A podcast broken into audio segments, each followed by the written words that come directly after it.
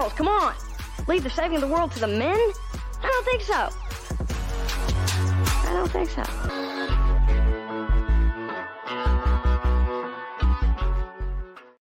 Hello, everybody. Hey. Volume. Sorry. You're We're all my in volume. places. Okay, perfect. Welcome, everyone, to the Nerdy Girls After Dark podcast. This is the one stop pod where women can get their fandom content, relationship advice, fashion tips, belly laughs, and answers to all those dangerous questions that we have. This is all in one nerdy place. It's a podcast for nerdy girls by nerdy girls. We have a very special episode today for you guys. Some special guests are here with us. Um, before we get started, just another, just a reminder, um, you know, in the comments, be respectful of everybody. You know, no Yes. uh, uh, like I said, just be respectful and kind. Um, we need kind kindness in this world right now. Um, so keep that going in the comments.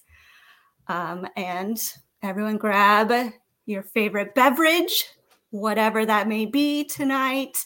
And cheers to you all. Clink. Clink, clink, clink. We need that sound effect still. Still. Looks like mom's drinking There water. we It's a white Yeah. in a cup. That's all right. I should have poured mine in a cup. Oh well. Okay, so we have um some few attention moments for you guys this week. Should, should we should we introduce our very Oh special yeah, guest? sorry. Thank you, No, that's Sarah. Going off topic. Yes, introduce our wonderful guest. Uh, Maya, if you would like to start, introduce your mama. Yeah, so if she would like to say a few things too. for sure. So as we know, Mother's Day is this weekend. We got some fun plans. Um, we're actually going to a Bridgerton ball in Chicago. Ooh. That sounds amazing. everything. is gonna be great. But this is my mom, Kim. Mom, you want to introduce yourself? I'm Maya's mama, Uh, mom of three. Um, I'm just happy to be here, and yeah. What would you say makes you a nerdy girl, mom? Because there's a lot of topics that you like. yes. I'm a nerdy girl because a nerdy. I am a nerd, but I love to read a lot about financing, and I love history. Um, you can catch me at two o'clock in the morning watching the History Channel. nice. That's awesome. yeah but um so that's I think I love science. Um so yeah, that's me. Nice. and real estate guru. Yeah, I'm real estate guru, and that's kind of incorporate the real estate with all the um, you know, I'm really into women understanding finances and real Nice. estate and generational wealth and what we need to do to um, empower our our children and our children's children. So Nice.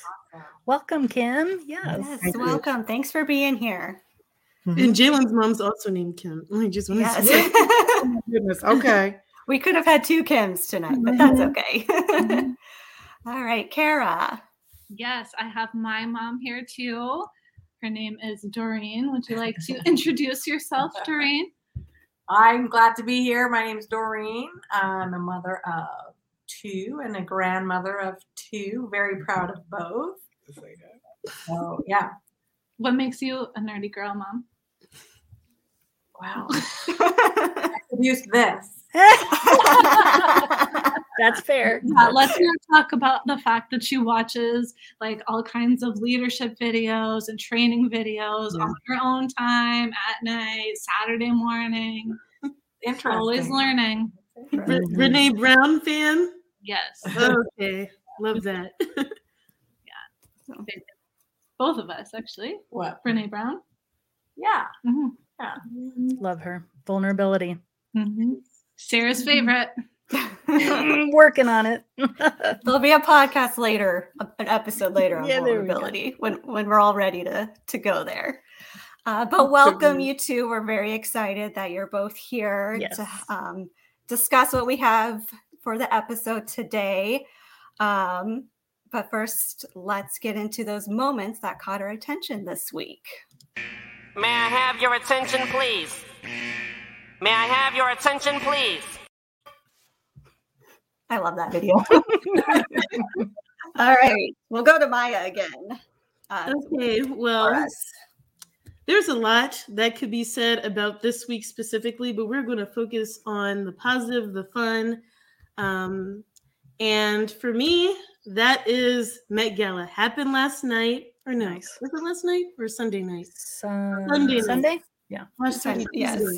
So I don't know if anyone loved just like you know I'm in my sweats judging all these looks as if I'm like but um, I just really like seeing the looks. I know this year the theme was like gilded glamour or something along the line. So Interesting. um, like really Blake focusing on the gilded awesome. age. Blake Lively's gown was Oh, Oh, yes. absolutely gorgeous. and it was tough because I told myself I could only pick my top two. So I'm going to give my top two favorite looks. First one, got to go with Jennifer There's so many people who did not go on theme this year, and I just feel like this pop of color. You know, she was the OG um, Cruella de Vil, and I just felt like kind of gave that that presence here. But the pop of color is amazing, and Jalen Mhm. Rose, the same designer who did Sebastian Stan. Yes, I was just gonna say they were like twinning. Yes, they were twinning. So I just love the embellishments on here.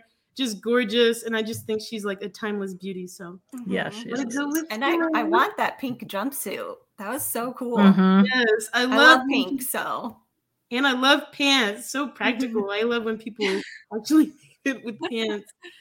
Um, and then my next pick is Cardi B. Ooh, I don't know if I Oh, saw that one. Always on theme, just beautiful. Yeah.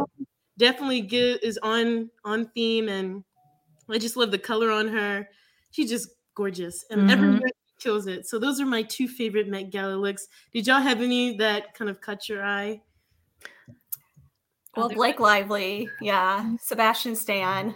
I I saw his first his post on Instagram Mhm. before I saw like him officially like on the red carpet or whatever they call it, and Mhm. he was just chilling in that chair in his bright pink suit. I was like, oh, So good. love a man who wears pink. I was gonna DM that to you, but I'm like, I knew she's already saw it. I liked it already. right. Kim Kardashian obviously looked amazing. Can I Mhm. get your guys' opinions on Kylie's backwards hat though? I gotta look that up. Hold on. Yeah, I'll have to photo.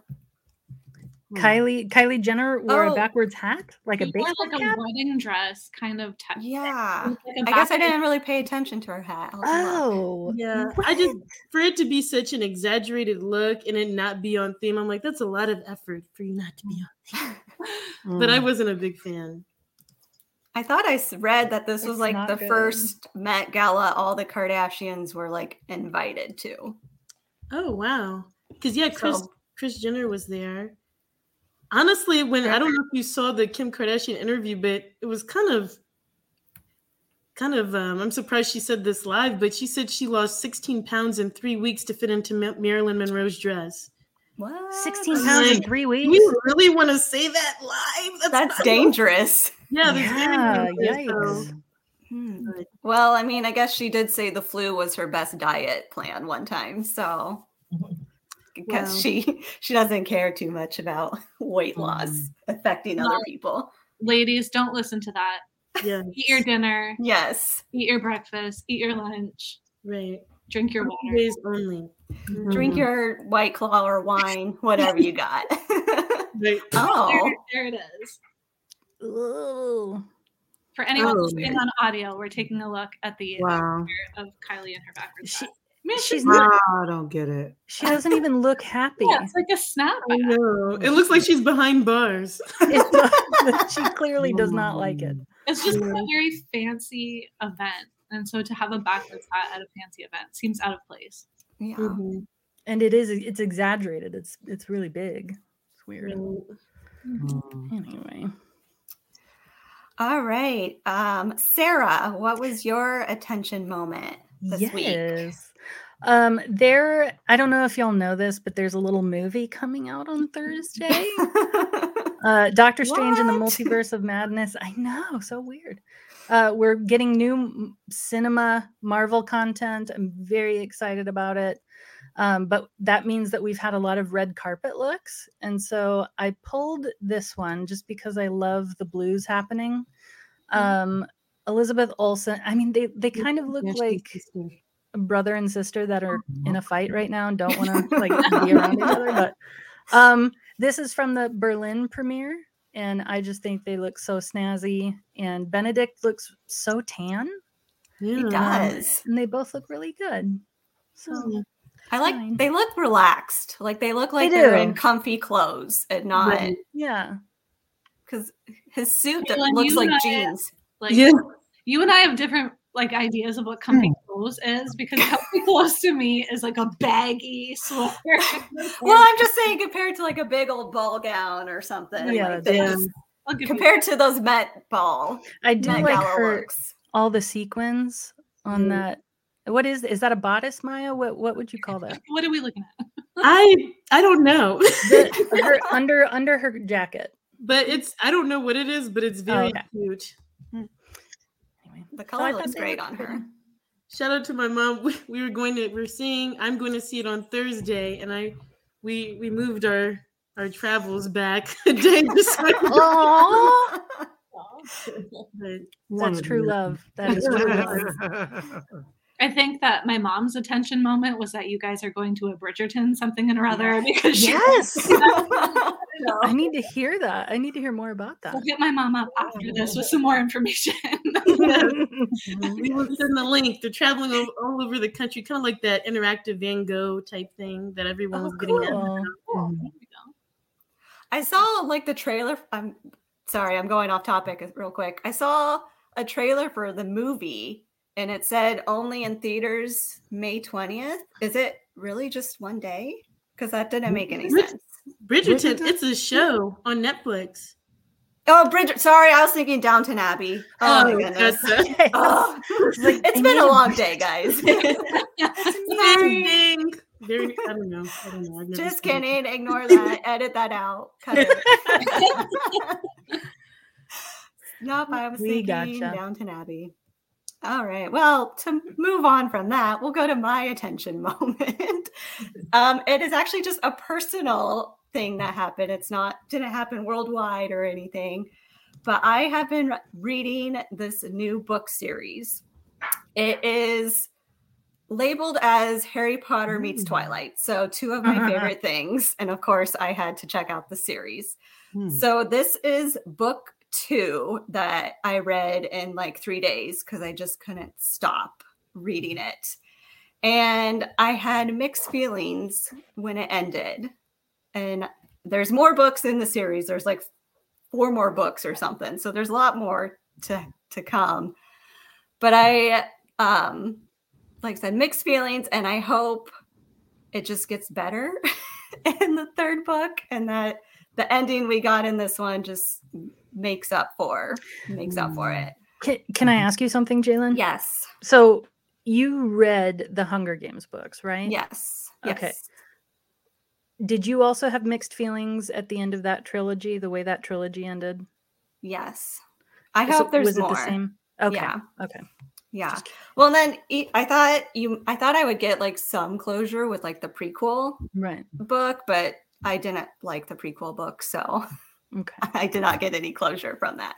So hopefully there's just more Hunger Games books after that to kind of tie it all up and make it a little better than what we got. Fingers I'm, crossed. I'm putting that on my reading list. Yeah, had me Twilight. You know, I didn't, I didn't read Harry Potter, but Twilight. That I- cover looks very Twilight esque. It did. the little- yeah, and the first one, the first book was really really good and it got me hooked. Um and just I think what I didn't like about the second one is just how she kind of changed the characters' personalities. Like I don't like when authors do that when mm. they set up a whole story and then they just kind of change them in the next few books or whatever. So I'm hoping it just gets better because I bought them all, so now I have to read them all. You're stuck. I'm stuck. so, all right. Any other attention moments that came up or anything? All right. Well, we will move on to our main topic today, which is why we got some fabulous moms with us to help give their input and opinions on these. Wisdom. Uh, yes. Um, we are going to talk about generational cycles today. Um, so we're going to start with what are generational what are generational cycles? So who would like to start? it's a good question. It's a loaded question. Is that a mom question? I think it, it could be for I- Anybody. If a mom has an answer, it's a mom question. What do you think, Kim? You can also give examples too. Examples of what Okay. Um, I think things, when I think of generational cycles, I think of things that uh, habits or customs or norms that we carry on from generation to generation. Mhm. Um, when when I think of the cycles, and, and the cycles may be healthy, may be unhealthy, but it's just whatever your family's norms are. Mm. Doreen, would you add anything to that? uh, yeah, I think that's probably good. It's also, I think, um, based on like behavioral things can become generational cycles too. Mhm. Trauma can be can go for generations if it's not been dealt with.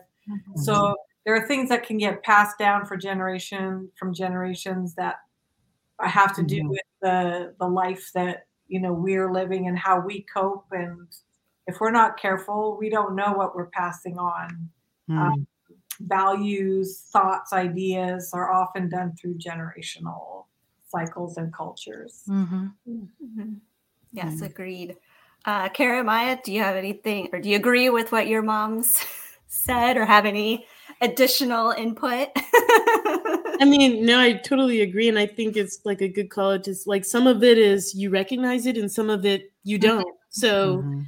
it's interesting to know, like when people talk about wanting to sustain like good, positive, healthy things that pass down through generations, or things that are negative.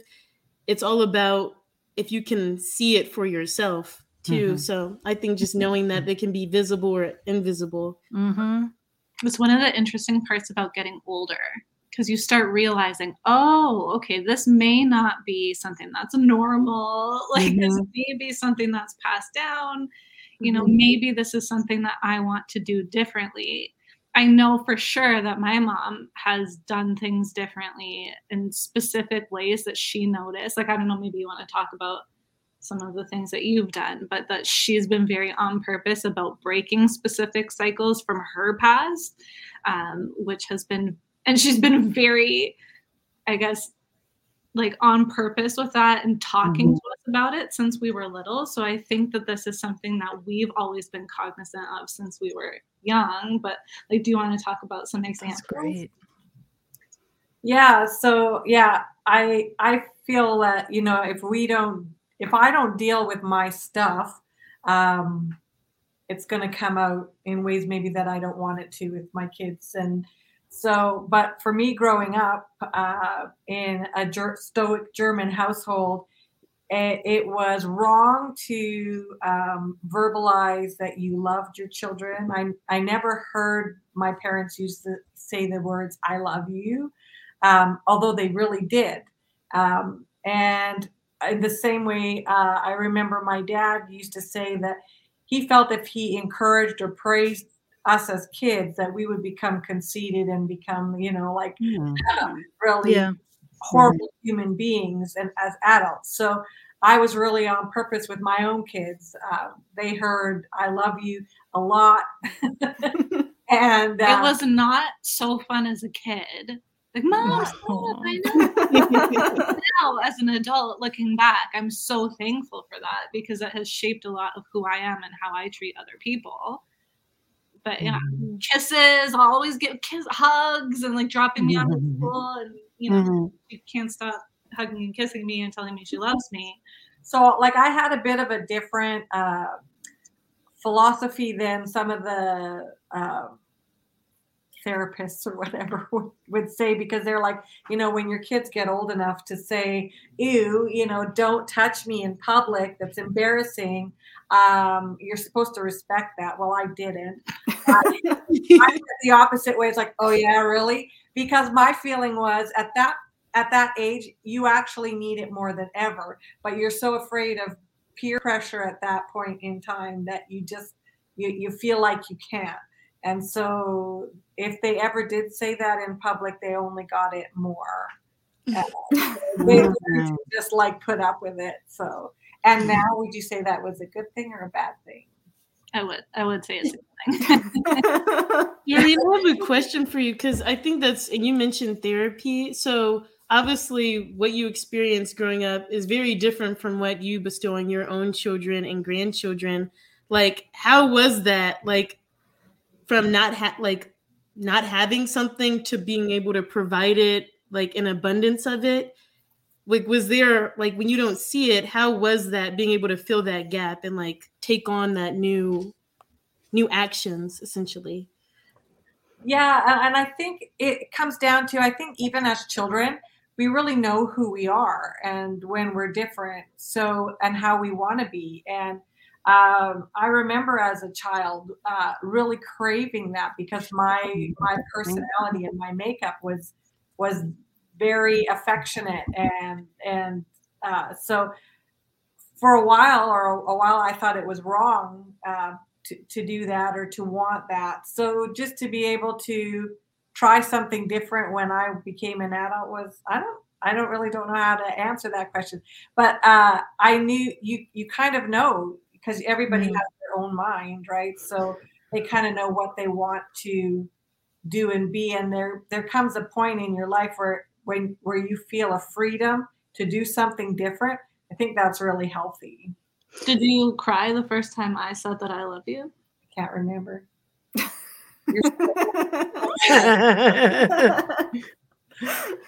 I think I think that's it also takes a certain amount of self-awareness i think to mm-hmm. to be aware that something needs to change but also the courage to do it. Um, i think doreen very proud of you for um, making the conscious effort to do that. That is amazing. And I, I say that because you know bless my mom. She's she's not not here tonight but um you know she is a product of her own parents. And so she you know she learned what she learned. Um and i don't know if she just isn't maybe aware of you know the things that could have changed um but for whatever reason it didn't happen and and now it's on me and my sister and my brother to be aware of those things and change those things but so I just want to tell you, good job for oh, for you. doing that. Beautiful. Yes, mm-hmm. that's amazing. Mm, that is great. I, I can say the kids used to. We were very active as parents, and we used to embarrass them the same way.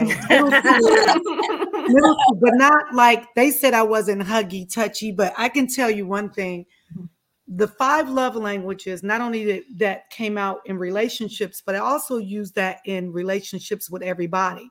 Right. So I grew up where, um, you know, quality time, just like touchy feely, like Maya, you know, I Maya's a words of affirmation. So, and I can, yeah, one of them. Yeah, yeah. But the point is that if I love her the same way that I was loved, or what I think is love, we're missing the boat. Mm. And even though she has a twin, she's totally different. So I love the fact that five love languages actually is something that we use now because I mean I use that in you know dealing with a boss, a neighbor, uh, my grandson. I do have a grandson by the way, and I know how I have to be able to pivot to different ways. Like I can buy my husband all the gifts in the world, but he could care less. Yeah. So you know, so with that, I think that's really a good thing. And also, it's I had like an aha moment at one point where I deal with anxiety a lot. And I'm like, oh my God, my mom's no longer here. My mom had anxiety. Mm-hmm. I had that aha moment. Like I start, it just started hitting me like all these different things that happen. Wow. And she thought she had heart attacks several times. And, you know, mom had panic attacks that was never discussed. Mhm. Now when I look back at that and I and you know, anxiety is is hereditary and I'm like, "Oh my god, mom and grandma, my grandma too." So I share those things and I think it's important that, you know, when I say we talk about those cycles, how to break that, how to know Mhm. your your triggers, um, how to talk things, you know, over and you know, not take things so personal and just try to sometimes sit back and say, okay, let me walk away from this and you know, take deep breathing, you know, I take I breathe, I meditate. But that is one of the cycles that I can honestly say that I feel um, really happy about that I think we I've broken and talking about that, that's something you probably would never talk about Stigma. Right. Mhm. And that That's amazing. made me like think about just like you know generations. Every like you, Nana, Grand, like it's just like everyone's growing up in their own generation too. So for for Nanny not to recognize that as anxiety is because like available, you know, having access to that research and you know we can quickly YouTube a Brene Brown and watch a video on how to cope with anxiety, but those same resources weren't at every you know you know our elders are like previous generations disposal so it's interesting to see how tools and access to a lot of things has Mhm. really helped with breaking Mhm. generational cycles that were negative or unhealthy Mhm. And just being able to put a name on it like that, even we take that for granted. But Mhm. you know, my, my grandma didn't even know what depression, what you know, it was the blu- Yeah. the blues or Yeah. baby blues or you know all that kind of stuff. Not Mhm. even knowing what to call it. It's crazy Mhm. to think about. Right. Mhm. Can you imagine? So I'll I can share a story of my dad because he's no longer with us either. But uh, when he was a child, he was um, physically abused by his dad, and his dad was an alcoholic. And so whenever he would get drunk, he would, you know, get physical. And uh, my dad grew up in and uh, in an abusive home and. Uh, vowed very early on that that would be something he would never do. He was never going to drink or anything because of how it affected him. So he, uh, when he grew up, he went to university to become a social worker and ended up becoming a substance abuse counselor and would never touch alcohol um, and was, you know, did a lot of work to do that to break the general generational cycle of alcoholism because that even substance abuse like that alcohol and drugs is something that you can pass on as a generational cycle. And uh, he and my mom had four kids and none of us have an al- alcoholism problem you know Mm. because he did break that generational cycle so that that was really not that none of us or or our kids could ever be alcoholics it's just that he did the work Mhm. uh, to break that cycle for for the next generation and, and i so i always grew up knowing that it was really on me to do my own work and the Mhm. reason for it is so that i would pass it on you know to, to my kids so whatever i needed to deal with uh, because people sometimes don't take the time to deal with their own stuff they feel like they're not worth it or that it's you know it, it there's no value in it but there is value because of it can get passed on, right? So sometimes you do things for your kids that you wouldn't necessarily do for yourself. But this Mhm. generational cycles, you can't not pass it on unless you deal with it yourself, right? Otherwise, it will, like you say, without even knowing it. So, Mhm. Mhm. Well, Mhm. th- that that's a good question. Is where, at what point, do we decide like the responsibility is on us to break it? That's So, my like- question too. like- How much of the responsibility is on us? What is the yeah? Where do you make that choice and Mhm. how? When you recognize it, when you know better, you can do better. So yeah, Yeah, that's the key because some people may be stuck and they may not see that, you know, there is a problem. You know, it bothers me when I hear, well, this is the way we've always done it, Ugh. or this is how it is. So once you know better, um, you can do Mhm. better, and then you have a sense of responsibility to to make that change. Um, you can't sit back and not do anything about it. I mean that that's not healthy in itself. Yeah. And um, when when I say as you when you know better, you do better, and you share like the conversations that we're having right now. You know, I think Maya and my kids are going to be more conscious about it, and the generational cycle is being broken right now because I want change. I want change for myself while I'm here, and I want change for my children. And I can just say, like communication, communication was is really bad in our family. I mean, I mean, we were screamers, and we're we're, we're Oof. screamers, and and it bothers me that sometimes the kids think I'm mad because I'm just no, I'm just loud right now. Like I'm mad. I'm just I'm just elevated. You know and, that, and, that, and that's a generational thing because Mhm. that's how we all communicated. I mean, it mom would be like, Yeah, you know, upstairs, like it drives my husband crazy. He would say, Come to me, like we're just screamers. And that is something that um I think is is very important because that's not a good way of communicating Mhm. and um, you know, bringing making those changes. So that is a good point. When you ask that, once we recognize it, um, and it's really healthy when you have family members that know that it's not healthy and you work on th- those things together. It's a mm-hmm. challenge when you have people that don't want to work on it, but you can't Yeah. stay stuck. You have to keep moving and growing. And I believe in my heart of hearts, when people see that you change and they see the change in you, I think that people eventually will change. They might not tell you, but mm-hmm. they they will take heed of, of, of the peace that you have and the changes that you make. And uh, I, I believe people can jump on it, but we can't be judgmental and tell people what you're Mhm. not doing, and we're not making those changes ourselves. Mhm. So so once you recognize it, you're responsible for it, Yeah, essentially. Uh huh. mhm. to That's that fair. point, Kim, like, to, and my mom's story earlier about my grandparents never saying "I love you." My grandma will now occasionally say "I love you" to all of us. Not every time Not to the kids, to her grand to us. Yeah. I love you. Baby steps. yeah. okay.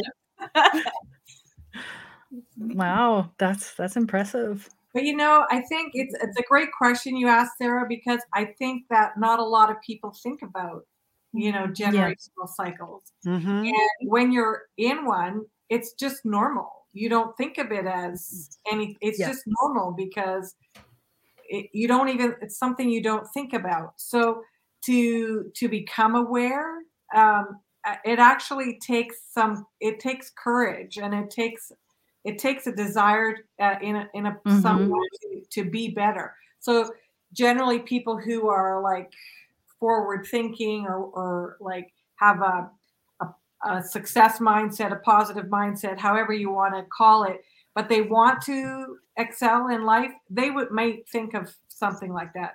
But other people, they're just they just feel like there's nothing they can do. I am who I am Yep. Mhm. and you don't know what you don't know and they're just content and and therefore it just continues and so That's my dad. yeah so it it takes a lot of Same. Um, Yep. emotional intelligence, a EQ, or or um, to to really think about things like that and say, oh, maybe Mhm. maybe if I maybe I could do something different. And Mhm. What would that look like? It takes a lot of bravery to admit when something you're doing isn't isn't the right thing. Well, and also the power of responsibility. Like I can sit here and be like, well, I'm like this because my mom did this. So I'm like this now. Whereas Mhm. taking responsibility also takes the Mm. blame off of you and says, okay, well, this is a generational cycle that's been through the family. It's also not your fault. Like Mhm. it's come from generations Mhm. for you. So it also changes like a bitterness that I may have towards you. I can actually fuel into doing something productive for our future, which also in turn does something productive for you and the whole mm-hmm. family. So it's just an entire different mindset and it brings a different freedom than the blame that a lot of people like to sit in. No, that that was a huge, huge lesson for me because I think, and it could just be like, well, obviously generational cycles, but generational thing. we we always I feel like we butt heads around like how we view professionalism and like career climbing because like for you know I recognize that my nana, my mom, they went by different rules, especially as black women, like having to get a job and like how you had to present yourself. You know, if I'm wearing my hair like this, or if I want to wear a purple wig, my one's like, that's not professional. and it's just like, but different, like when, you know, different times and, you know, feeling a little bit more comfortable being my authentic self in the workplace Yeah. they did not have access to previously. Mm-hmm. So I think for me, I'm always like, mom is always, I remember I had an interview, slap this wig. Put this wig on, girl. Take that blonde off. And literally, I remember I had braids, and I remember getting them like taken out and throwing this crazy looking wig on, wig on for my current job because I'm thinking, oh, it's not professional. But you know, those were the rules and Yeah. like what you had to go by to to get a job back then. So I think it's really like you said, Kara, like good understanding that it wasn't my mom's fault, it wasn't my nana's fault. It just we're now kind of the world around us is changing. And i can you know understand the history of the women in my family but also know that you know i'm i'm kind of operating in a different worldview Yeah. But see, being in the workplace and being around those people, I see what she's saying, but I still hear those conversations. So mm, Yeah. a lot of people still are in the workplace that are making decisions. And I mm-hmm. understand what she's saying, but I'm like, get through the door first. So I'm I'm half I'm 50 50. it's an ongoing conversation It is. I'm 50 50 there. But to be having friends in HR and, and being in situations where I've seen, I don't like how she looks and her application gets put to the side, that still scares me. And it and it's not necessarily um so we're we're 50 50 on that. Be yourself, but get through the door. hmm And and I and I say those people are and for me i'm thinking if there's a place that's not going to accept me for my hair i don't want to work there it's a different type of mindset yeah, so it is. It so- is. well, that's but- something like some things that you're never going to Yeah, and I realize realize that I'm like, we're never going to get there because my son's in HR and we talk about this all the time. But I'm sure you can relate, Mom, to Mm. do. Um, you know, we want the best for our children, and we know we know who they are. We know how bright they are. We know what they have to offer. But there's just some some just some some biases that are just still out here that you know, like we just talked about, family members who don't want to change. I mean, these people are still here. hmm So That's I, I uh wow.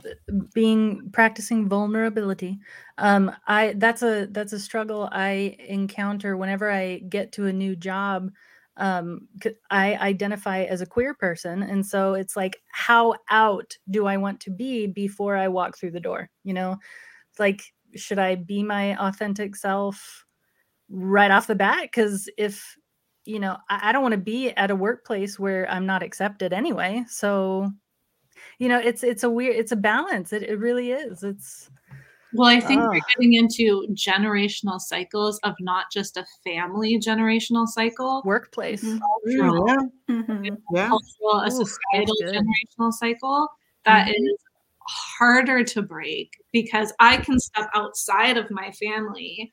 Well, I can move away, I can do whatever, and I can work on me and create a whole life. But a cultural or a societal generational cycle is difficult to break because how do you break it for everybody? Right? Like you have to break that for millions of people Yeah. who have different situations, who have different experiences, who have different upbringings, and may or may not. Like speaking of people who are not willing to change, not willing to Mm. put in the work or understand or become aware of what's happening. That's a whole different Yeah. generational cycle that I think our generation and those below us are starting to, you know, kick dust and make some kind of changes. Um, but yeah, that's uh, in, in both cases the very that's another tough- episode Right. Yeah. as a as a light example of that, I remember I told I just explained to my mom what ASMR is. Like, you know, people eating in a mic and like people liking the sound. She was so Yeah. confused. Mm-hmm. She's like, mm-hmm. what? That is so disgusting. And then that's so normal for our generation. Like every I feel like it's very common. Like mm-hmm. YouTubers are making millions off this type of content. And it's just like another example of Eating pickles. Yeah. honeycomb. Well, I guess I watch Pimple Poppers, so I mean, I, I get it a little bit. I like to see the oozing pimples, so I kind of get it. But the food part is like, what? Yeah. But um, But no, yeah, those those Yeah. generational things outside of the family context, yeah, those those are hard because it's like someone's whole. You don't want to discredit someone's whole life experience and world. Like that's how they navigated the world at this time. So like, it's tough because when you say everything is wrong, but like, how do we make clear learning paths Mhm. so there's at least a, a common ground for understanding? hmm right, right. And this is where community comes in. Because even with breaking, and, and I think Kim brought this up earlier, like having other family members who are interested in learning. Uh, like for me, my sister and I, we talk about all kinds of stuff. My mom's been very open. I have cousins who also talk, like anxiety, same for us, runs very strong at both sides of my family. So mm-hmm. having that community empowers us to do better. And mm-hmm. same thing in cultural, societal, generational cycles, finding community and people who are willing to be allies, who are willing to, you know, move forward and put in the work to do stuff. You have to do it with community. You can't do anything by yourself. Mhm. J- Exactly. Jalen, do you do you find that you and your brother are on the same page when it comes to generational stuff? Um, yeah. I mean, we're not super close or anything. Um, I mean, we get along and stuff, but um, I Yeah, think my just brother and I are me, me either. being the older sister, I'm just like, why do I want to hang out with my younger brother and stuff? Um, I think as we've gotten older, um, and we've realized that we have more interest in common, we can actually bond more. Um, but I I was also going to say um, I think for the generation even below us, growing up with social media, um, I think that's going to be that's going to impact them a lot because they can see the generation the generational cycles happening on social media with videos being Mhm. posted, photos being posted. Um, you know, they can look back and see, you know, kind of that evidence or whatever you want to call it. Like, this is what my life was like. I don't want my life to be like that anymore, or have my my kids' life be like that. So I think as annoying as social media can be sometimes, I think there is some good that will come out of that. And I think it will Mm. kind of help break those those cycles a little bit. Right. I don't think um, for me, I'm a bridge. I look at myself as a bridge, even though we battle with the kids and I say things with them, but I'm also that bridge to relate to other people as well. So we have our Mhm. talks, but they don't realize that I'm really an advocate. When they teach me and I'm learning these things, I'm also the person that bridge the gap to the people who don't get it at all. So I always try to go back and forth and I give them both sides because the workforce right now has four generations in the workforce. That that is that's incredible. That's crazy. You have boomers, Gen Xers, millennials, and what is that? Gen Z. and Gen Z. Four. And um the older millennials right now is so valuable in the workplace because they kind of understand like i don't know how you got how old you guys are so older millennial will be like 32 33 No, no, no, 40s. oh 40s okay Yeah. so Well, well, like, I don't well, think like so. 40 That's Gen X. I'm pretty sure. Yeah, 40s is Gen X. Yeah. yeah Mid thir- mid 30s is elder millennial. i am gen x but Yeah. your your brothers Okay, so it's like late 30s up to 40, well i don't even right? think i think it's like mid 30s but either way it go they kind Mm-hmm. of understand still the gen xers they kind of was hanging out with grandma still before the internet took they was Mhm. sitting there watching as the world turns with grandma so whereas i mean honestly that you know so they're very important you're like right there in the middle but when i don't know the boomers trying to relate with gen what's up under you guys Gen Z. gen z it's like they feel like it's Yeah. just like going to china and Yeah. no one knowing the, the language it's it's really tough I have to say, as a millennial trying to relate to a Gen Z, I find it very difficult. Yes. That's very true. I work, with. I work with students, and sometimes they come in and they talk to me, and I'm like, And I text and I'm like, Maya, what I this? feel bad. Yeet, Okay. Yeah, So I when I'm a younger, I'm like, if 1995 is the cusp, a lot of times that's how people would define it. I'm December 1995, so I'm still a millennial. Yeah. And things I know I find myself Googling what things are a lot and how to do things. I'm like, Mhm. how how am I like acting this old when I don't when I have to Google everything? And this is why we have the at this point I'm too afraid to ask. Yes, Yeah. yes, and and we'll get there because we, we got some of those questions. Right. um, but before we get to those, does anyone have any last minute thoughts on generational cycles and how to break them? Any tips or advice on how to break them? I did. Can I ask for, for the mamas um, if there are uh, any any kids listening? Um, kids, as in children of parents like my age, um, would I find it very difficult sometimes to try and talk with my mom about some of those things because we all have blind spots, right? Mhm. um, and we all need that kind of feedback in order to do better and be better um, with with my mom i mean i'm tempted to say oh it's just how she is but i think that we can all be better and we can all Mhm. choose to do better and Mhm. so when i try and talk to her sometimes about those Mhm. blind spots uh, it can be tough because sometimes she feels like she needs to go on the def- the defensive Mhm. and that's not what I'm trying to do. Mhm. Um, but I wanted to ask y'all specifically do you have any pointers for me or anyone who's listening about having those types of difficult conversations? Um, what is a good way to go about those? Yeah, I think it is. It is tough, and it's it's tough both ways. But Yeah. if you if your mom is, I think the most important thing in in in as Kim's talking about communication and how huge it is, you have to be able to listen. And if you're not willing to listen, um, it, it may not you may not be able to.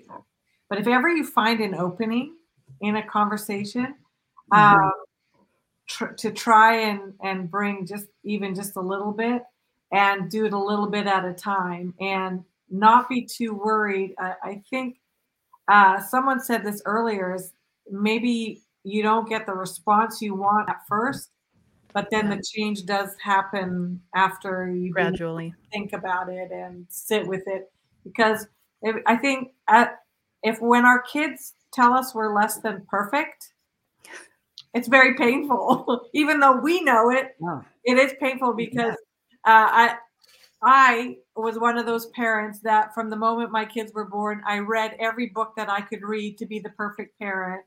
And um, i tried everything to do everything that i could not to make one single mistake as a parent. And lo and behold i made a ton of mistakes and but you know i as so as much as you try you're not going to get anything perfect. So to be able to listen and hear tho- those things um, to be able to say i'm sorry Mhm. those are those are difficult. And you may or may not have that opportunity with your mom. I i try and do that. I kara always laughs at me because i'm constantly saying how sorry i am. I'm i'm so sorry about this and i'm so sorry about that this happened or that happened. Yeah. because yeah because i did want to do i do now have a different opportunity with my grandkids. I feel like i have a second chance to do that. And something that came up the other day um, a mistake that i made uh, with the kids when they were young is because i was um, in in a in a public sector. So often people were wanting my attention and the kids would be like hey mommy mommy mom but i'm in the middle of like a mini therapy session or a counseling session with somebody and i didn't want to break that to talk so the kids would get ignored and i felt really bad about that so now with my grandkids if my grandkids want my attention they get it immediately Mhm. and kara was complaining the other day she goes when It's still me. It's still me who gets ignored. and I thought about that after because uh, on purpose I had thought to myself that is not going to happen to my grandkids. But then she says, you know, if Harley says if we're having a conversation and Harley says something, you're just gone right away with Harley because that's. And then I went, oh wait a minute, maybe I'm not doing this right. you never get it right. so, Mhm. um, but if Mhm. you do get the opportunity, Sarah, maybe you will. I think it. I think it's an act of love to be able to say something, you know, and Mhm. how you can't you can't control how it's received, but Mhm. you know what how to be true to yourself and what you what you need to say. So Mhm. So, Sarah, one thing I can say is as I've gotten older and dealing with so much conflict over the years, one thing I realize is everybody has their own level of truth. Mhm. So, what they might think is the truth or what's right, and we and I have it, and that person. So, when you have this conflict, um, trying to break that. So, for example, if you would say, Mom, you did this, or Mom, you did that, or you said this, or this is how you made me feel. The other day, Maya and I were having a conflict, and I gave her some specific examples. This is why I feel this way, and this is why. And the, I mean, and it really makes a big difference. So, so if your mom feels like, well, mom, I know what you're saying, and this is how I feel, but we have to meet somewhere in the middle. Or or those examples where mom when you said this and when you said that and when this happened this is how i felt. Mhm. i mean i think those are very helpful especially when you're trying to and i don't know like when you and your mom talk like is it like you have your opinion she has her opinion you just can't meet them together or is she opinionated is she does she think she know it all is she extremely judgmental so in those things, you might have to just say, these are the issues that, you know, that we're having. And I just wish that we can, you know, meet somewhere in the middle. But quit thinking, and I think we all think that a person is this way, but that person only knows what they know. Like we just talked Yeah. about. Right. So they have their own level of what they feel is right and their own level of truth. And once we come together and be able to to say to be able to mesh those, I think that's when the breakthrough comes comes in. hmm And, and I think you you hit on you hit on something that I try and remind myself that she was not she was not equipped with the tools or the vocabulary to be able to say how she feels and Mhm. ex- express things and communicate very well. Um, so I, I do try and empathize with her her upbringing a little bit more. So Mhm. that's that's a good point. Those are great responses. Thank you, moms. I appreciate Mhm. that. I would add, like, especially if, like, just from your perspective, like, obviously we're in the same like situations here with like mother daughter dynamic, but I feel like I think it's always important, like she said, provide examples, but sometimes, like, obviously the specific situations um, between you two, but like, for example, the Harris situations.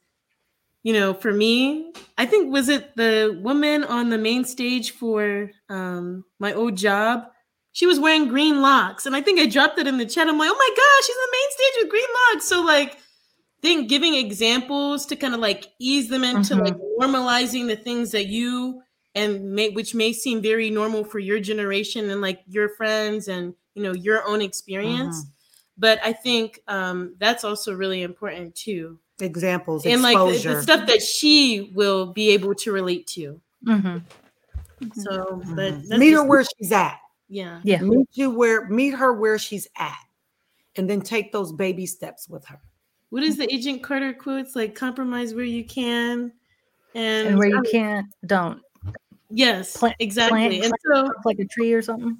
absolutely. And because at the end of the day if there's areas where you know she's not willing to listen or can't find that common ground then you know that's an area that you may not want to engage in conversation or like Mhm. leave it separately. Because Mhm. obviously and just focus on the areas where you do have in common Mhm. um because like spending your whole life trying to convince someone of something that they're not budging on which is going to be Yeah. a waste of it's waste of- exhausting. right Yes, it is. Yeah.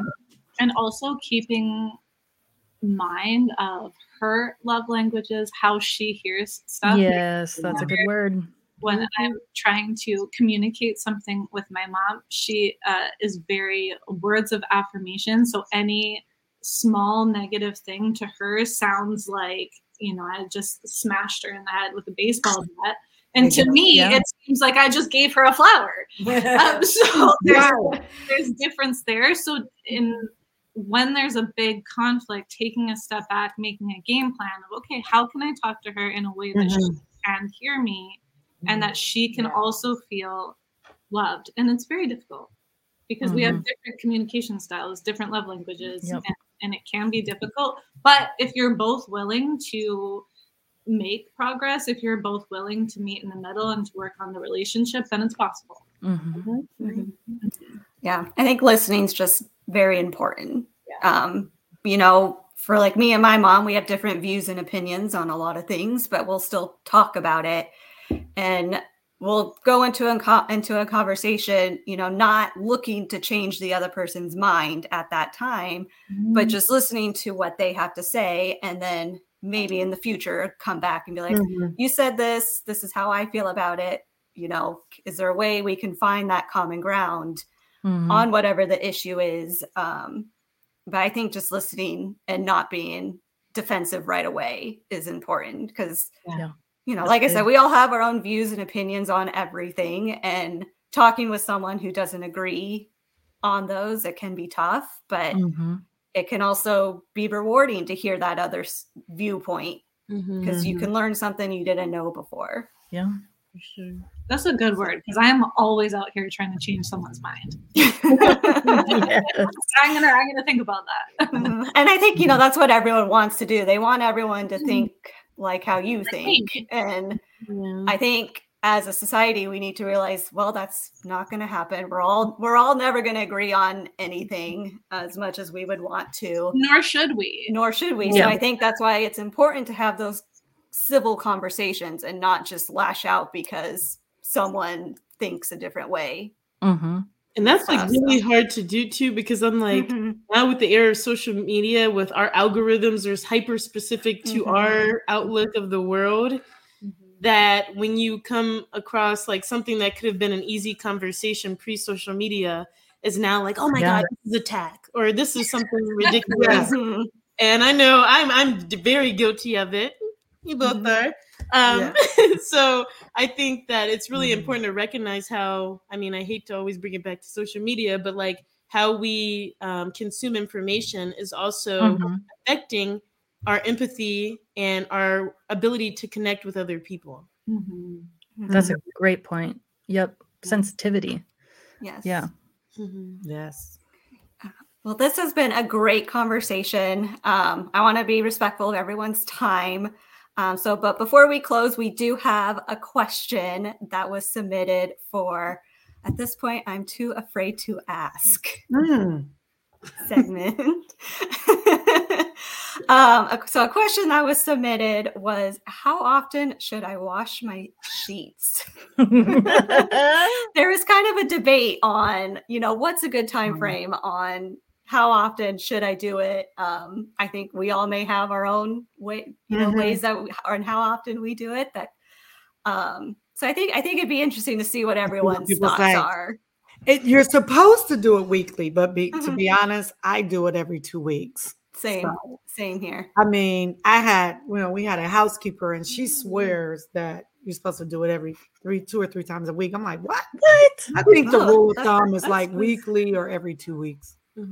Uh, yeah, We're that's what I do is every two weeks. But What I also have three same. animals that sleep in bed with me, so they get full of What about you, cat hair. Jordan? I do mine every two weeks too. Okay. Mhm. And you know you go. why? Because my mom did it that way. yeah. And I do it because my mom did it that way. That's funny. That's funny. I do. Yeah, it's whenever I do my laundry. So, like, week and a half, week, 2 Mhm. weeks. That's Okay, crazy so that we're all the same. I thought we would be like monthly or every other month or something, but I like that we're all every Yeah, couple weeks. weeks. Maybe, maybe guys would do I was going to say, I would like to ask guys that. question. Oh, I know if we I want to know know they the get answer. Mama on comes in town, I mean, or something like that. Yeah. So we did put this up on Instagram. And there was 5%, which was about five people who said only once every few months. That is And I'm not oh, going to name be it, good.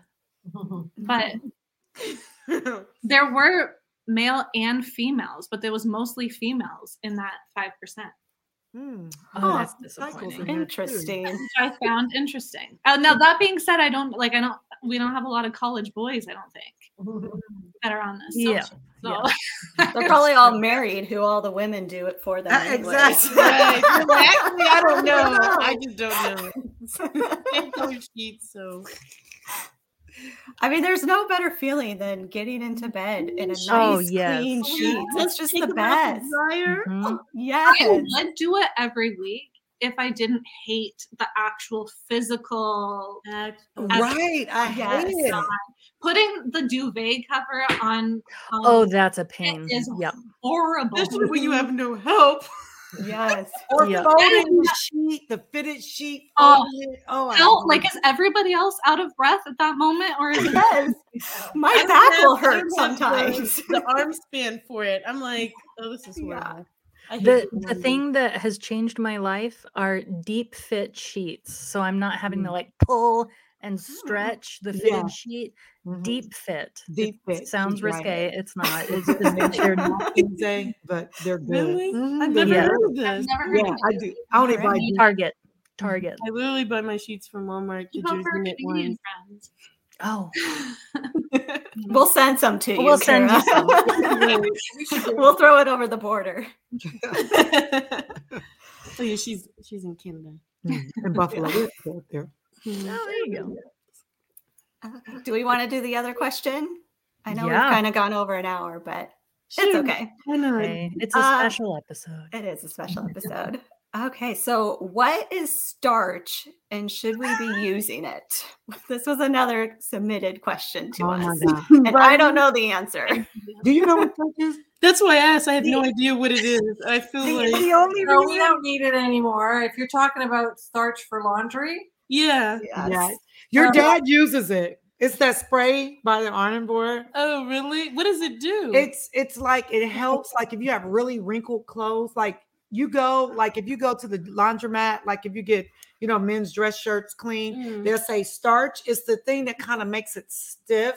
So it's like hairspray for shirts. yeah, Yeah, yeah. Kind of. yeah. Mm, Yeah. Interesting. You can do heavy starch. I worked at Swan Dry Cleaners when I was in high school. Heavy starch, stiff. I can't believe you asked that. You grew up with starch. Your dad's I've never seen an Communication. motion. yeah. Doreen, were you going to add something? Yeah, yeah, no, I don't think very many people use it anymore, though. Yeah. Yeah. Mm.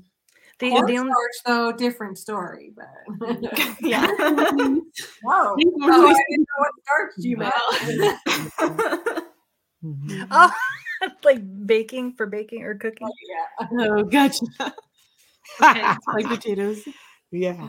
Occasionally, we'll end this podcast on, I don't know, Sarah, what do you call it? A benediction or something? Benediction. Yeah. Yep. Yeah. Like the end of a church service. So I will Pastor I will do this one for the moms, for the moms on Mother's Day. So I will say that so many times moms think and stress about what they can offer their children and how they can be a good mom and all of these things that they need to do for us. And at the end of the day, all we need is to have love and support and encouragement. And that is literally it. So if you take us to trips and buy us all these things, if you give us the world, uh, we don't care. We only care that you give us love, that you give us support, that you love on us. So please, moms out there, my mom, Kim, whoever else may be listening, do not beat yourself up about what you have or have not given. Because if you have given us love, you have given us everything that we need. Amen. Love that. Thank you.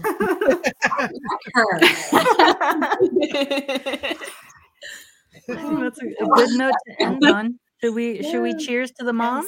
Ah, yes. Cheers to the moms. All the And moms Happy Mother's. Day. Happy Early Mother's Day. Yes. Happy Mother's Day. Cheers.